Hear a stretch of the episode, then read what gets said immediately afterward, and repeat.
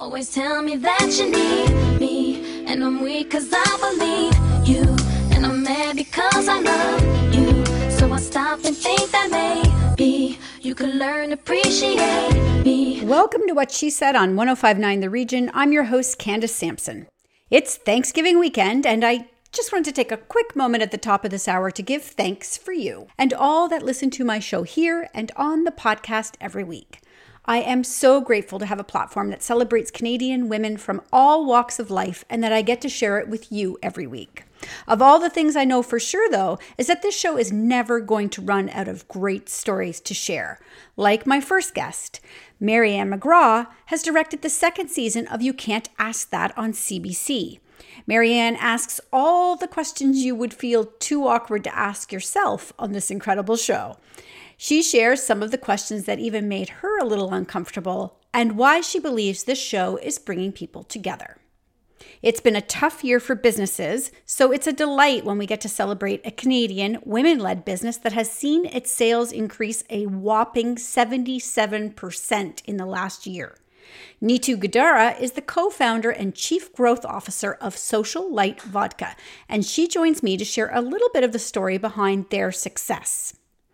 Parents have an unspoken expectation that their children are a reflection of their most enlightened selves. All your good qualities on display in a smaller, younger person.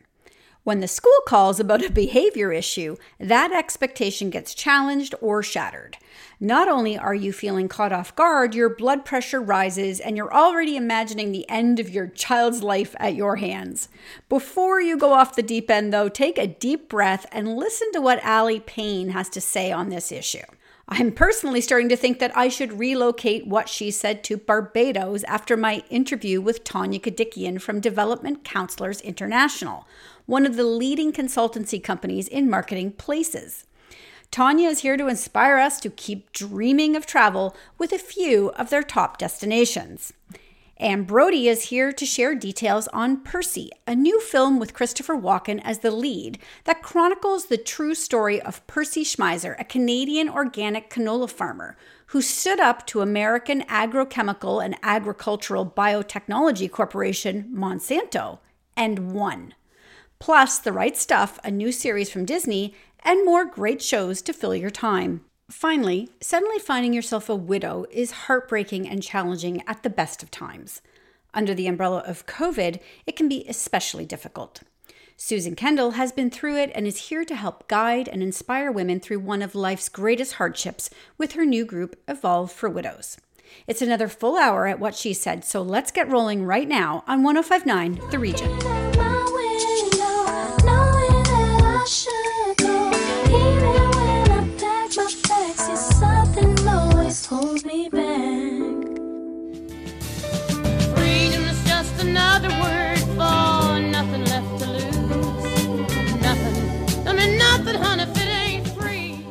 Times have you wanted to ask someone a highly personal question but stopped yourself because it would seem rude or insensitive?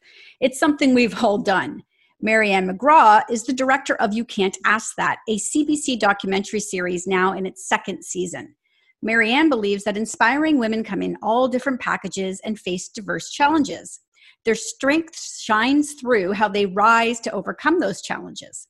This series showcase, showcases that strength with an inside view of how they answer some of the awkward questions they hear all the time. Welcome to the show, Mariane.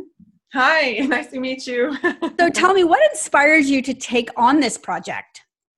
Oh, that's a huge question. But basically, it's because it's such a human um, topic. I mean, we were meeting we're meeting 65 amazing human beings to uh, in this second second season. Sorry. So it's just that uh, human contact, just that that um, uh, immense privilege of meeting those people, and now sharing their stories, like uh, the, the the icing on the cake.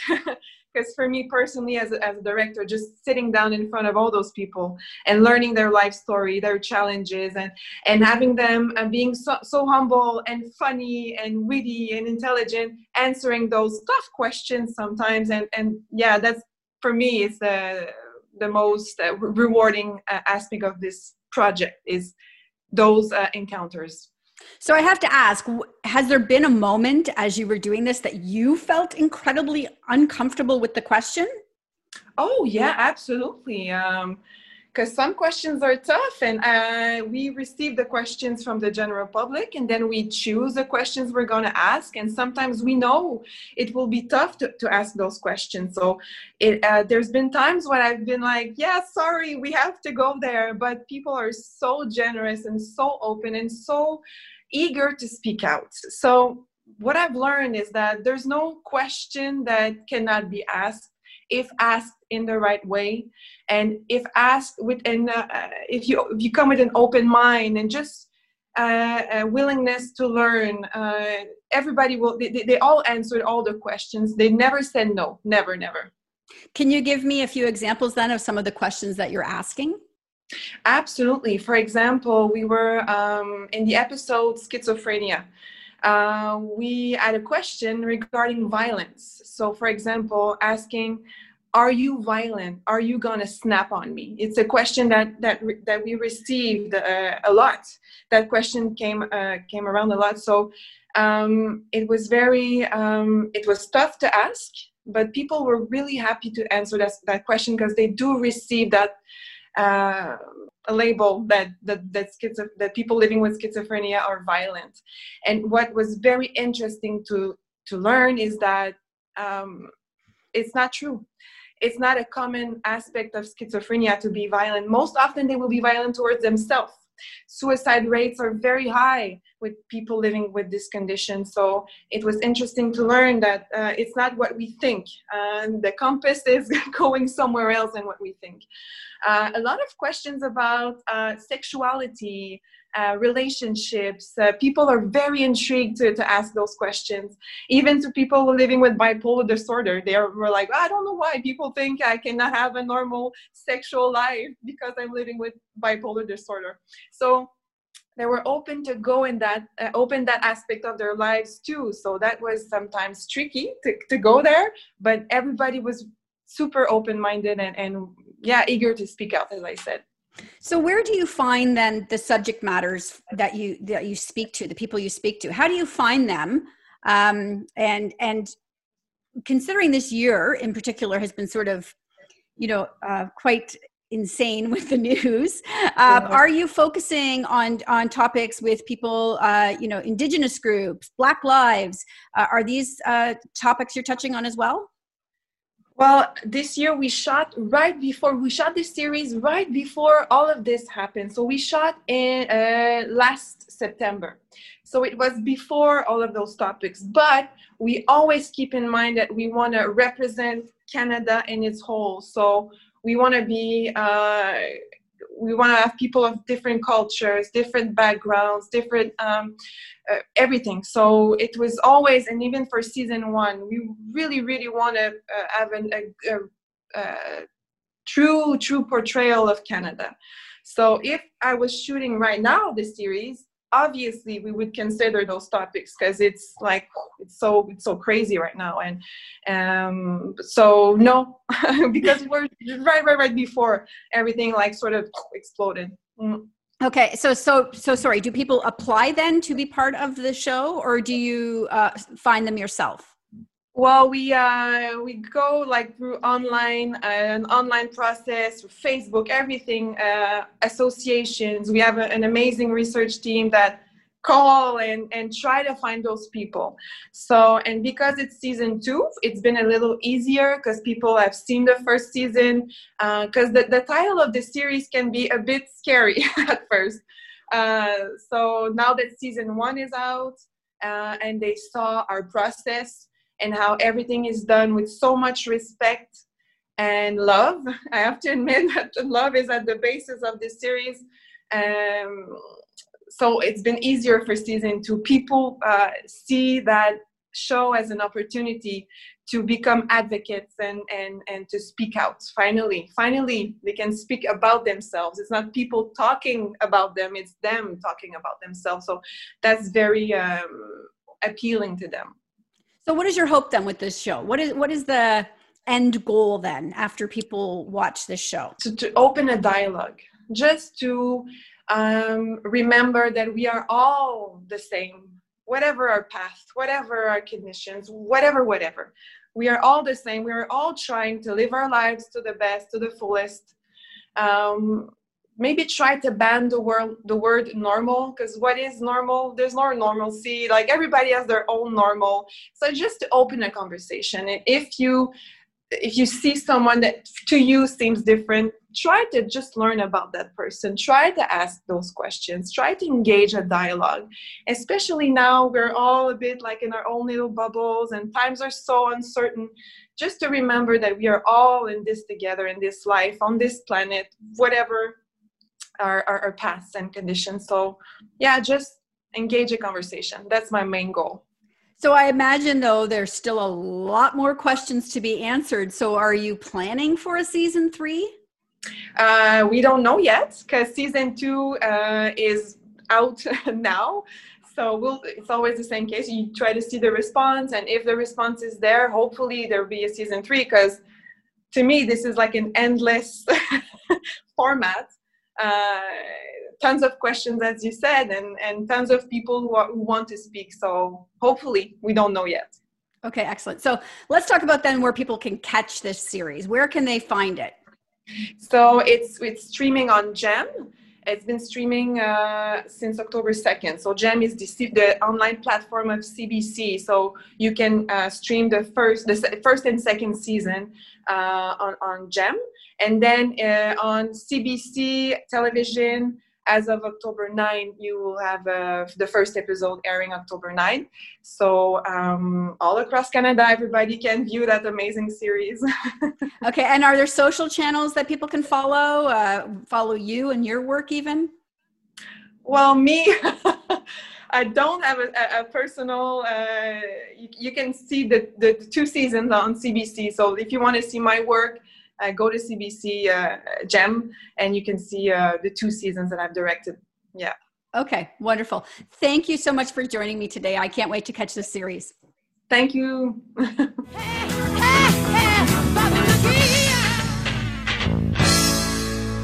More with Candace Sampson and what she said coming up on 1059 The Region. Welcome back to What She Said with Candace Sampson on 1059 The Region.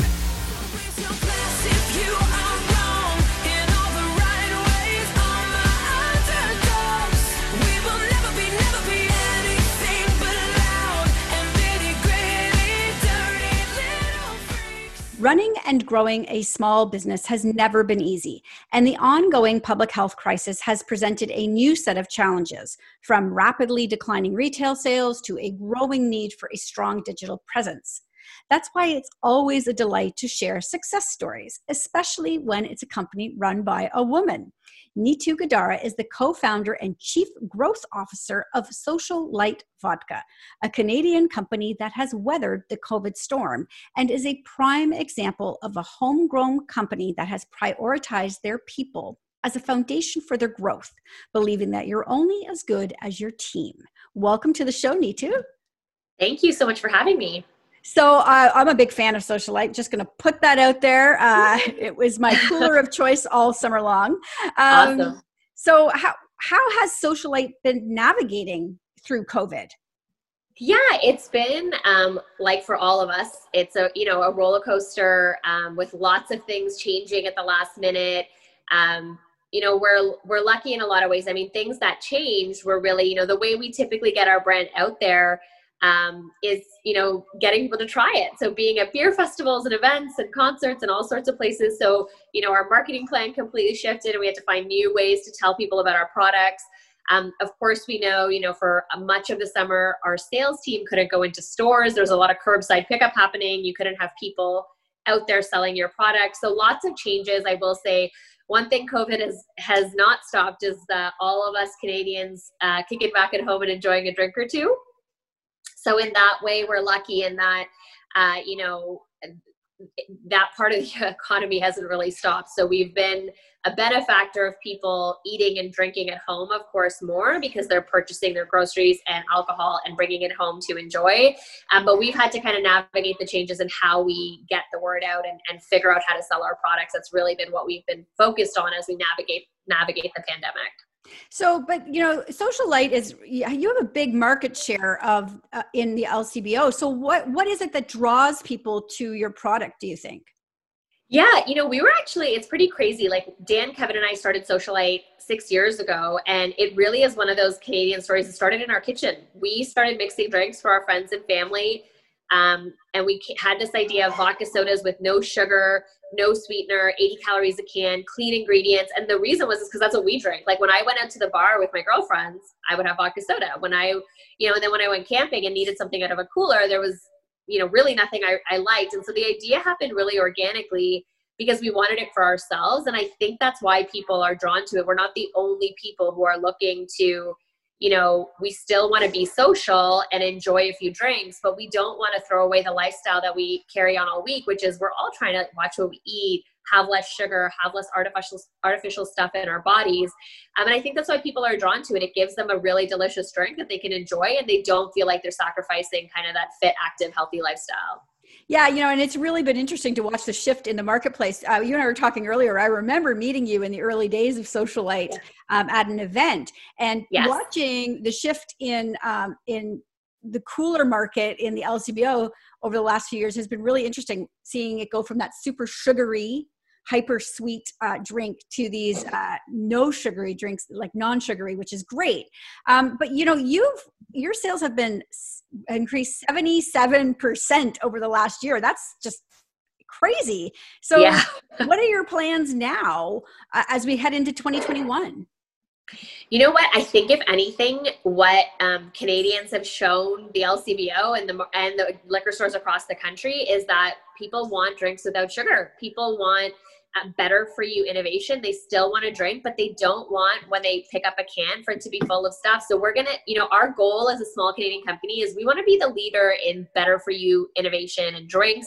And we want to keep bringing Canadians like more options. So we're really excited about, you know, you can keep an eye out for not only more flavors of our vodka sodas hitting shelves in the spring, but you know we're we're branching out and to have um, more better for you drink options but our promise is that we always will have you know complete transparency of what's in our drink. So we were one of the first to put these labels and ingredients right on our cans. You don't have to in alcohol. And we really you know pride ourselves in that. And we're going to keep bringing out clean low no sugar low no carb kind of products for people. Okay so let's shift the conversation just a little bit. We have about a minute left here. You yeah. are in a largely male dominated industry so, as a woman, what's been the biggest hurdle you've had to overcome um, in the alcohol industry?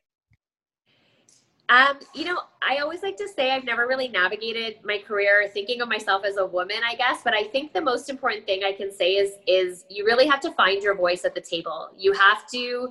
There's a lot of strong voices, and um, it, it is a, you know you ha- like it in any category. If you're going to try to sell yourself, you have to be assertive, and I think that's part of the battle is going into any room and in with the confidence that you you know have the right to be there and you know making sure that for our business you know it's it's my job to make sure we drive the agenda forward and um, to make to make my voice heard as part of you know part of the team Okay, wonderful. So if, uh, people know where they can find Social Lite, obviously, to buy it. But if they want to follow along, uh, where can they find you um, online?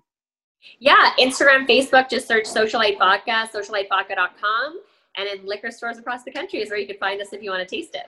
Wonderful. Thank you so much for joining me today. I wish you continued success. Yes, thank you so much for having me.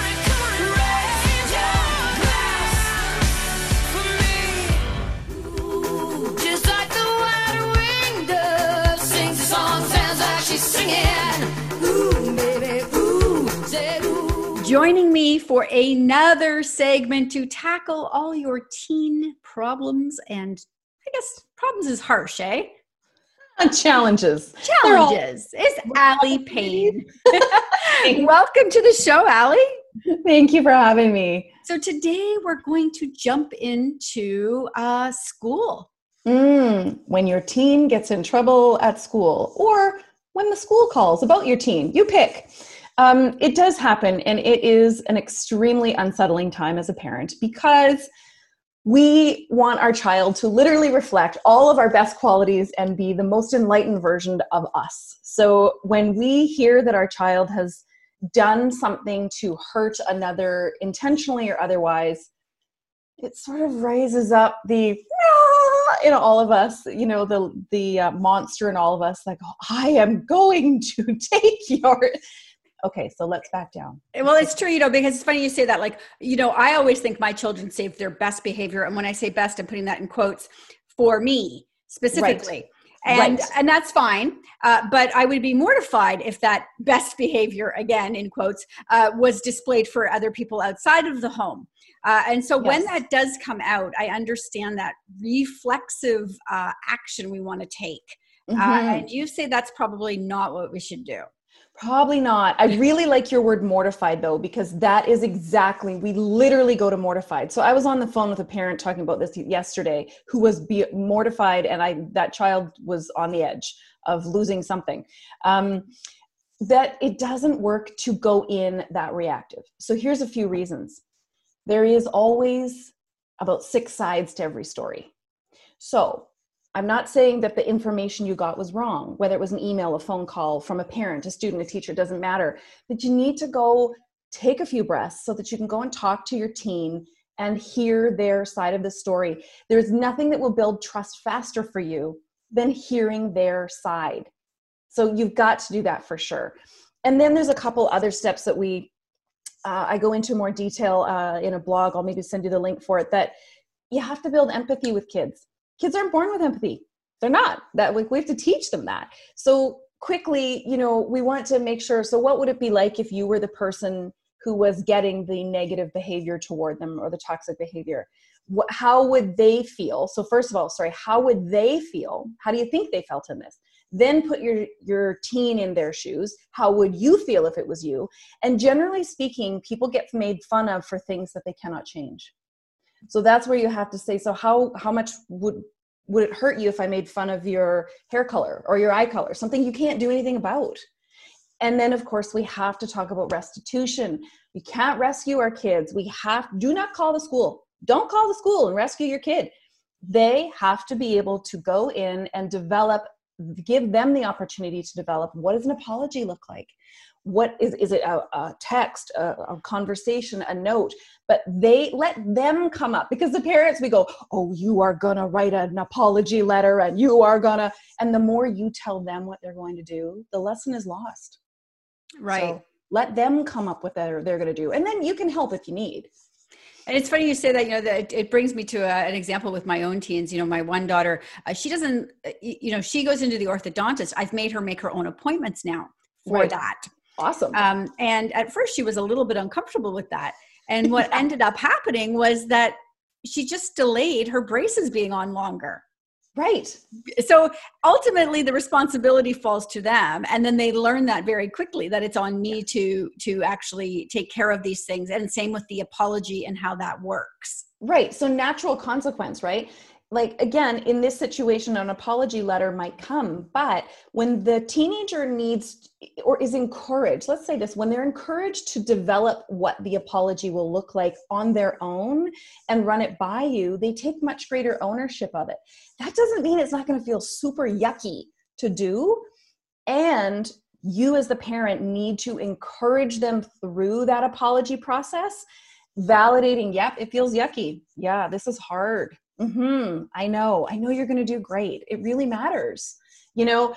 And and the last thing i will say about this is we as parents we need to from that day henceforth let it go. There's no shaming of well remember the time you no no no no no. You only refer back to that incident if it is to build your child up based on learning when let's say something happens again in the future that's similar you could say well remember when this happened and you managed your way through this and you did only to reinforce and encourage the learning. We need to move on and stop shaming our kids by bringing it up again and again. I love that. I think that's excellent advice not just for teens but you know what? For everyone. Everyone. Let it go it. let it go. Let it go right? It's yeah. we only remember the good parts. Let's let go of the rest Okay, excellent. So if people want to connect with you, Aly, and and maybe they have some challenges of their own with teens they'd like to discuss with you, uh, where can they find you? They can always find me on my website, www.alypain.com. And I have a private parents group they're welcome to check out, and it's called Finding Our Way, and it is on my website as well.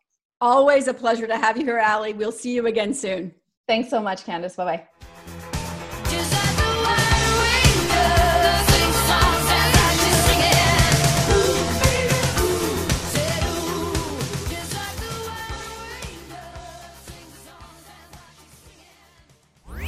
Stick around. More What She Said with Candace Sampson coming up on 1059 The Region. Welcome back to What She Said with Candace Sampson on 1059 The Region.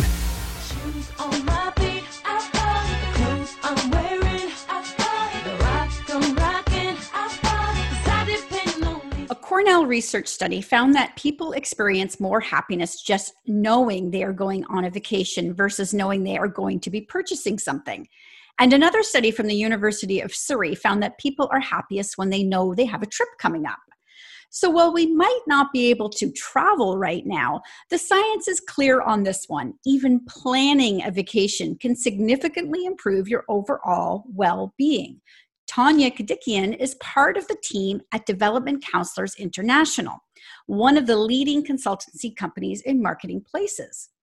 Tania is currently the head of Canada office of DCI, and her role is to inspire Canadians to travel to really interesting places from Barbados to Tahiti. Today, we're going to share some places to explore from home and make your plans for the future now. Welcome to the show, Tania. Thank you so much, Candace. I appreciate the intro. That was lovely. Um, so, yeah, bringing your stress levels down with travel, right? So, if we mm-hmm. can't get there, at least virtually, you have a lot of ways to do that. Yes, we do. Um, and of course, you know, I I completely understand that travel right now isn't working for everyone, especially with the you know Canadian mandatory quarantine coming home. There's a lot that we need to you know take into consideration before we book those trips again.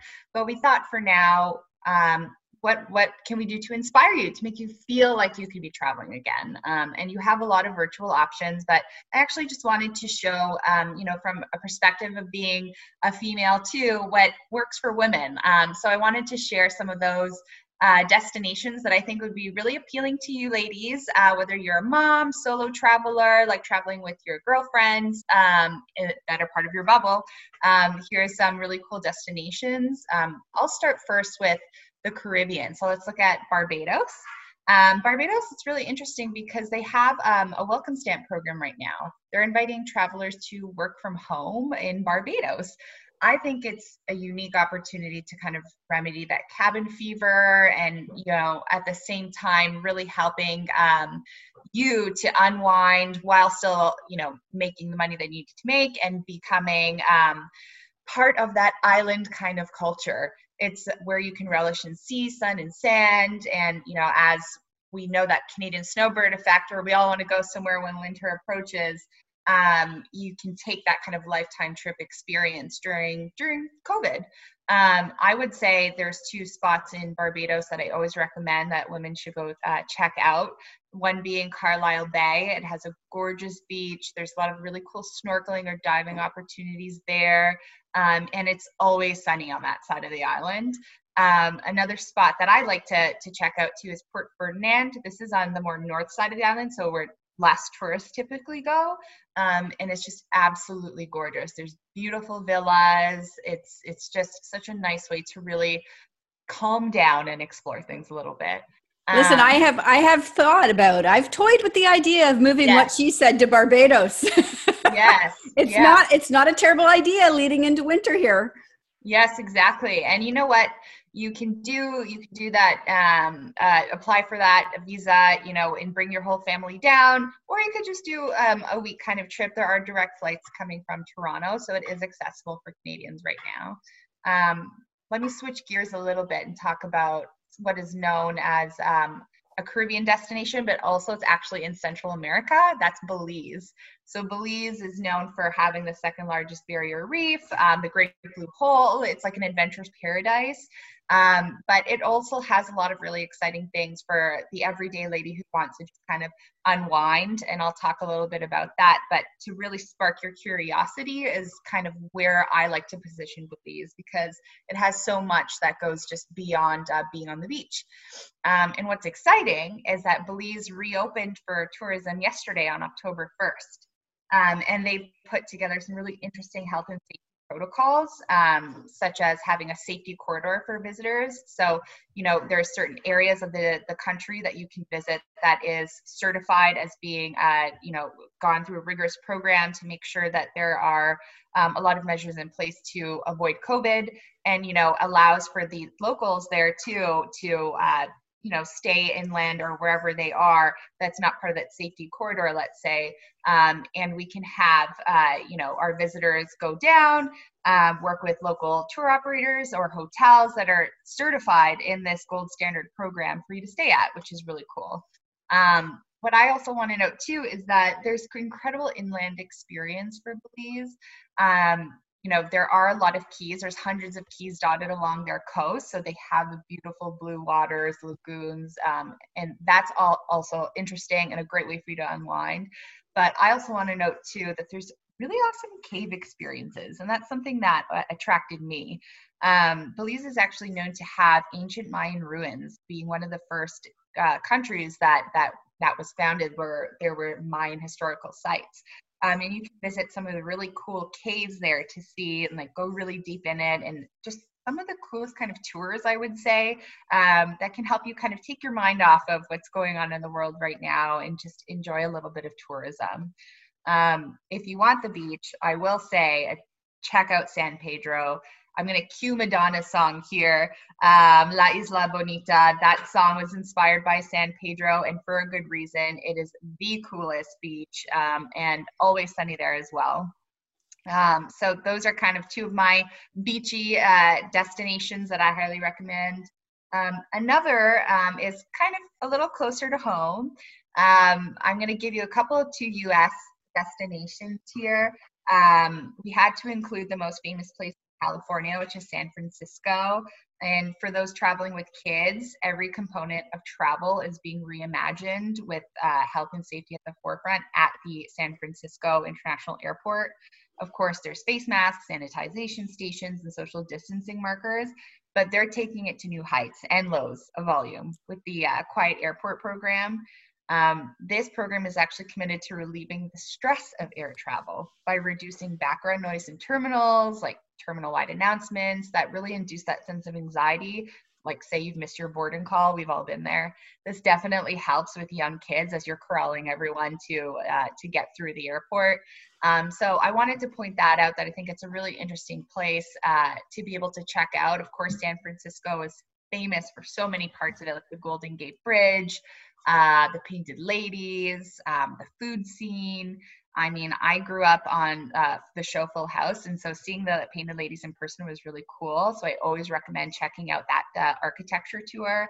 Um, I also love their walking food tours, and for those ladies, you know, who want a little bit of exercise but still and still checking out the beautiful scenery, I always recommend an e-bike ride to the Golden Gate Bridge. It's a very hilly destination, so it's a lot of fun for you and your kids too. I actually did San Francisco with my daughters on a layover to Tahiti. It was one of the most fun destinations we've ever been to. It was absolutely uh, a delight. Awesome. Yeah, I, I have to agree with you there and the fact that it is a very family friendly destination. And I also love it too because you want to travel somewhere but still kind of have that comfort of feeling like you're at home. And I think that the community and the culture of San mm-hmm. Francisco really does resonate some of the Canadian communities here. So um, it, it's a great way to feel like you're traveling but still that comfort. Um, Speaking of which, having that kind of comfort, I do recommend for another US destination to check out Northern Virginia. It's a really cool destination um, for travel to, you know, via your car once the borders reopen in that sense, but also there are flights to get there. And why I like um, Northern Virginia is because it is, you know, a stone's throw from the US Capitol. So it has all that incredible history, and more so because there's a lot of females um, who are providing really interesting experiences in Northern Virginia. And we love to support other women. Um, so I thought, you know, I could give you a sample of some of the diverse women um, on that should be on your radar when you do want to take that trip again. Um, Northern Virginia has different regions like Alexandria, Arlington, Fairfax, and the Loudoun County. Um, so I thought that I could talk about travel, obviously, through wine. And I couldn't finish talking about a travel inspiration segment to women without talking about wine. Um, Jenny McCloud is a Loudoun uh, local who owns Chrysalis Vineyards. She left um, a high flying tech career in 1998 to open up the vineyards. It's a wine estate on Pineland outside of Middleburg. She's actually the leading grower of the distinctive uh, Norton grape and founder of the Ag District uh, Agricultural Conservation Zone. Um, so her empire includes not just a vineyard, but a creamery with milk coming from the cows on site and a chef who creates artisanal uh, pizzas and breads from a 600 degree brick oven. So I thought that is a really cool place to kind of check out, get some wine, relax a little bit. Um, and then you can check out other places like Alexandria, um, Monte Durham is the fashion director at Say uh, Yes to the Dress Atlanta, and he owns uh, Salon Monte. So after you get some wine, you can head over to Alexandria and uh, check out his boutique waterfront uh, salon, which is adjacent to Hotel Indigo. So you can pamper yourself by this fashion icon from Say Yes to the Dress. Um, after you've had some wine, get pampering, and stay at Hotel Indigo, and really just have a relaxing kind of getaway. Okay, well, that's wonderful. Tanya, Tanya, I should say, sorry. Thank you for getting our Wanderlust kicked into high gear. We're going to throw all of the links up on the video that's going to go out on social and some eye candy, the visuals that you're going to be including in this. So thank you so much for joining me today. Thank you for having me, Candace. I appreciate it.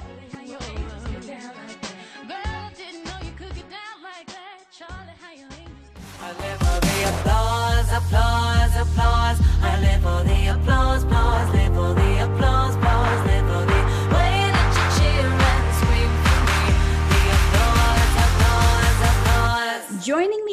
for Saturday night at the movies is Anne Brodie. Anne, what do you got for us this week? Well, at the end of today's item, I'm going to refer to some horror films I'm looking at. You don't like horror? We're not going to talk about horror go to the website and you'll see everything there. But I want to start off with Percy, a Canadian film directed by Clark Johnson, who you know from endless TV series and films in Canada and the States. Uh, and it concerns Perry Schmeiser, who was a canola farmer in um, out west in Canada, who was sued by Monsanto when they illegally went on his property and tested his, his seeds and found traces of their code, genetic code. Chris Walken, of all people, plays Percy, and he decides he's going to fight Monsanto, which, as you know, is seems really foolish because they're so powerful, so wealthy. He his actions helped bring down Monsanto. It still exists hidden under Bayer, but they had to fork out millions and millions of dollars to farmers all over the world for doing this kind of thing, for holding farmers hostage. It's a very, very good film. Well made by, by Clark Johnson, and it's got Adam Beach and Christina Ricci in it, and the wonderful Roberta Maxwell. So it's so worth seeing. It's a wonderful Canadian story, kind of a legal farm thriller. if, if such a thing existed, this is it. Uh, it does and, now, yes. And uh, and you know, Christopher Walken. Uh, you know, I watched the trailer that you sent over, and it seems a little bit off character for him in a really great way. Like he's more subdued than usual. Um, I really I know, loved right? him. Yeah, and he always does a little dance in all his films. No dance. So you know he took this seriously. And as Clark told me in an interview that's on our website, he learned to drive a combine and harvest. So that's pretty impressive because because Clark says it's very very difficult. Okay, excellent. So what else do we got? Well, Disney Plus has uh, a new series out, The Right Stuff. Again, another version of the Tom Wolfe book. Um, and it concerns all the backroom dealings and the competitiveness between the seven men who went out on the Mercury mission way back when. And they were it, they were brought together very quickly, and and NASA was established very quickly because it was a Cold War, and Russia was moving really far ahead in its space program. So it was all under duress. But you know, it to me, it takes kind of a it's a glamorized soap opera. It's about these men fighting and, you know, pissing contests. And it's just, I found it rather dull. So well, you know, this is what she said. So we're, we're, we kind of don't want the mansplaining around here, right? Even in our TV shows. yeah, well, we don't. It's yeah, it's it's corny. It's it's easy. You know, it's it's just not good. Okay, well, give me give me what the women really want this week then, because I see David Tennant listed here. Oh, Ooh, la la, love. I know, right? And he's everywhere right now. He's he has so many series out. In this one, Des, he's on uh, what is it? Sundance now. He plays a real life British serial killer, uh, Dennis Nilsen, who killed 15 young men in his apartment. He didn't uh, sexually abuse them or anything, but he kept them for months on end, including one Canadian uh, boy um, who was uh, traveling in Europe just between school. Uh, Kenneth Ockenden. He was just, you know, visiting. He wasn't a homeless person that the kind that Des had, uh, the vulnerable people Des had kind of picked on. Honestly, but the thing about it is, Des spoke honestly. He described every single thing he did in the most casual manner, you know. It's hard to imagine that kind of lack of response in a person. He knew what he did, he knew it was wrong, but he made no difference to him. See, this is why I don't watch horror movies because there's enough real horror in the world, and so you know. Well, I know, but still, this stuff is out there, and people need to know that it's there to see it. it it's the highest rated TV drama on ITV in 14 years. Wow on Sundance now, now. and then we have the fantastic 40 year old version, which is a 40 year old Black woman's response to Judd Apatow's movie, The 40 Year Old Virgin. So she's a playwright. She can't she can't get any of her plays produced. She's an actor. Nothing's happening for her. So she decides to become a rapper. and she she calls herself uh, Maximus Radimus uh, and it's her journey as an older person having to deal with young producers. And it's so funny and witty. Honestly you're rolling on the floor laughing but it's also extremely poignant because this woman is at a crossroads in her life and she's trying to find new success. Um, and her name just give me a minute Radha Blank and she is fantastic. She's a new york writer comedian very impressive stuff. So definitely try to watch the 40 year old version. Okay. On- so we've got about 30 seconds left here, Anne. So uh, yeah, there's a great series called Shakespeare and Hathaway set in Stratford upon Avon, modern day, two detectives. It's terrific and funny and very Shakespeare And I'm interviewing one of the stars, Jo Joyner, this week. Wonderful. So for all of these and more, you've got all the horror films for everybody who likes those Halloween style movies. Not you. That's on the website, what she said talk.com. Thanks for joining me, Anne. We'll see you next week. We'll see you next week. More with Candace Sampson and what she said coming up on 1059 The Region. Welcome back to What She Said with Candace Sampson on 1059 The Region.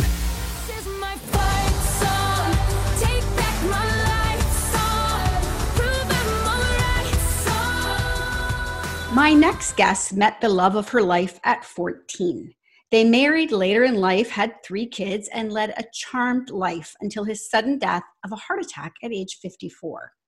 Since that time, she has become something of a death guru, having also sadly lost her father and both of her brothers. Determined to help others cope with grief and find a rich, full life after being widowed, Susan Kendall decided to get her CTI coaching certificate during COVID so that she could help other widows move forward rather than looking back. Welcome to the show, Susan. Thank you so much. Thank you for having me, Candace. So, why did you start um, Evolve for Widows? Well, for years, I've been a widow now for six years, and for years I've been searching for a site on social media that goes beyond the depression and the the widow's fog and things like that because they it's so important when you're first widowed to have a community that's also in the same place But I found after a few years, I was searching for next step. I want to move forward. I want to go on with my life. And I want to find a community of women who also have been through um, the loss of a husband and who really want to move forward with their life. Well, you know, it's, funny, not funny, it's tragic actually that, you know, under the umbrella of this pandemic, life still goes on, you know, and people sadly are still dying. Women are still becoming widows, but unfortunately, they're now isolated. Right. So how are you helping them through this process now? Because it's not like they can just, you know, go out for coffee with girlfriends. Yeah. So um, I've really tried to honor those that help me by helping other widows. And whenever someone is, um, when I hear that there has been a widow, my daughter likes to say, I'm sure you'll hear mom because I'll be calling you. And I happily speak to those widows and help them move forward and um, because there's so many things when you first become a widow that's overwhelming especially if it's sudden like mine was where you don't even know bank codes and safety deposit boxes and things like that. And it, it's just mind-blowing. What evolve tries to do and what i'm hoping is yes i always want to be there to nurture those women always. And, and i'm passionate. And not just um, widows. I mean, because of my history, I'm, i help um, people who um, are going through loved one with Alzheimer's or whatever. But what Evolve tries to do, and what I really want it to become, is a community for those widows who are ready to take the next step. So you're sitting at home and you're thinking about a marketing idea or, or moving or whatever it is that we all do. But when you're a widow, you have added layers. And I want to celebrate our community, help us together move forward, and let's start businesses. Let's do all the things that women do but we but in a community that really appreciates the extra layers that are there so you were so passionate about this um, that you actually went back to get your degree or your certificate in coaching. Yeah. Uh, so what was that like? It's fabulous. I mean, I it, I understood when I started it that it was going to be um, also very personal, and I would grow from it, which was wonderful. And I've really, you know, you use coaching in all aspects of your life. But I also thought, and I'm pretty sure, that I don't want to use coaching in the traditional way, which means by having clients and charging people. I really want to add it to my toolbox of things that I can offer people who are going through the worst in their lives. And, and I really felt that the coaching helped me learn other ways to talk and to question and just to see the world so I could help other people. Is there a piece of advice you would give a woman listening right now who is just in the early days uh, of being a widow? Um, there's so many things that I would tell someone, but and and I heard them all myself. You don't really hear them until you're ready to hear. So each step of the way, um, you often will get the same advice, but you hear it differently when you're ready to hear it, if that makes any sense. But, and I'm sure it, a lot of this is similar to a divorced woman. A lot is. It's just there's there's some things that are a little bit different because I talk about it a lot with my divorced friends. Why isn't it evolved for women, for divorced and widowed people? And um, it could be, but there are subtle differences, and and that's what I think I would explain to a widow is.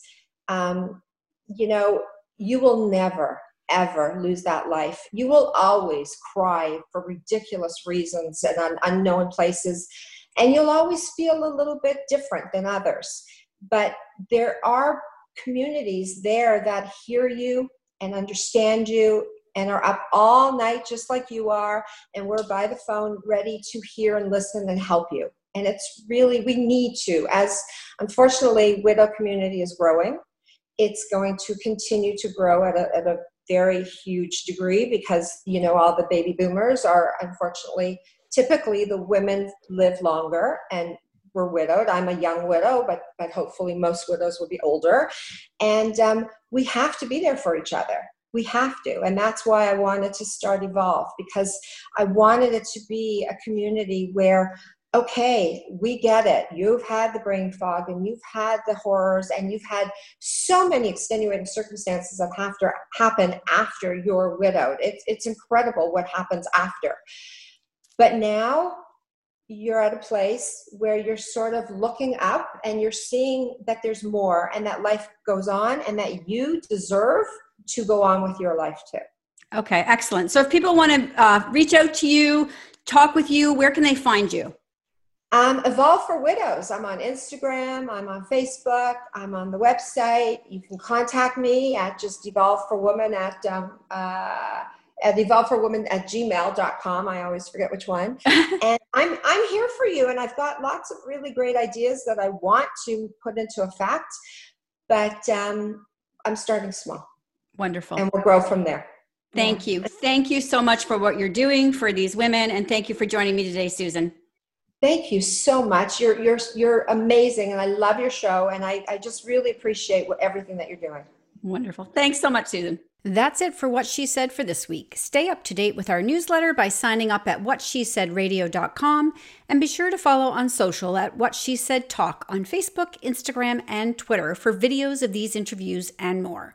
Finally, be sure to subscribe to What She Said with Candace Sampson on Apple and Spotify for extended podcasts. I'll be back next week with more What She Said on 1059 The Region.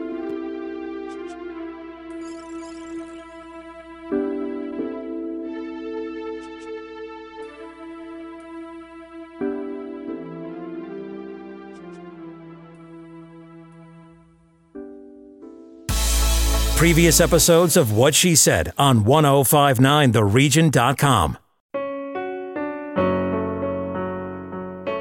Hey, listeners, I'm Christy. And I'm Melissa. And this is Buried Motives, where we dig deep into the details of some of the most gruesome dirtbag murderers. She said she enjoyed hurting things that can't fight back. And that is a disturbing view into the mind of a murderer and such a dirtbag. Yeah, that's not even strong enough words. This is totally a recipe for disaster. And not to justify whatever is going to happen, but you can totally understand and see how this would be in the works. If you were only to look at what she did later on and not know any of that history, she would appear like off the wall crazy. Oh, 100%. Because we're not even close to getting to the end yet. But you can just see this pattern and all this kind of stuff developing in her, which is what we're here for. We're digging deep. Join us each Thursday as we unearth the dirt bags that live among us and the motives buried there. Hope you join us as we exhume the truth. It is your favorite girl. That's right, it's the Ali Mars, the one and the only. Everyone else just ain't me. I am the host of Welcome to Mars, a lifestyle podcast where nothing is off the table. I have come a long way from sex and dating and have transformed the new vibe to all things lifestyle. We still talk sex, but I'm more interested in the journey, where people have come from, how they made it, and where they're going. Subscribe or follow to a brand new look and a brand new era. Welcome to Mars. Subscribe or follow on Apple, Spotify, Google, or at thealimars.com. Because even with the new look, I'm still that same bitch you love to hate. Another Sound Off Media Company podcast.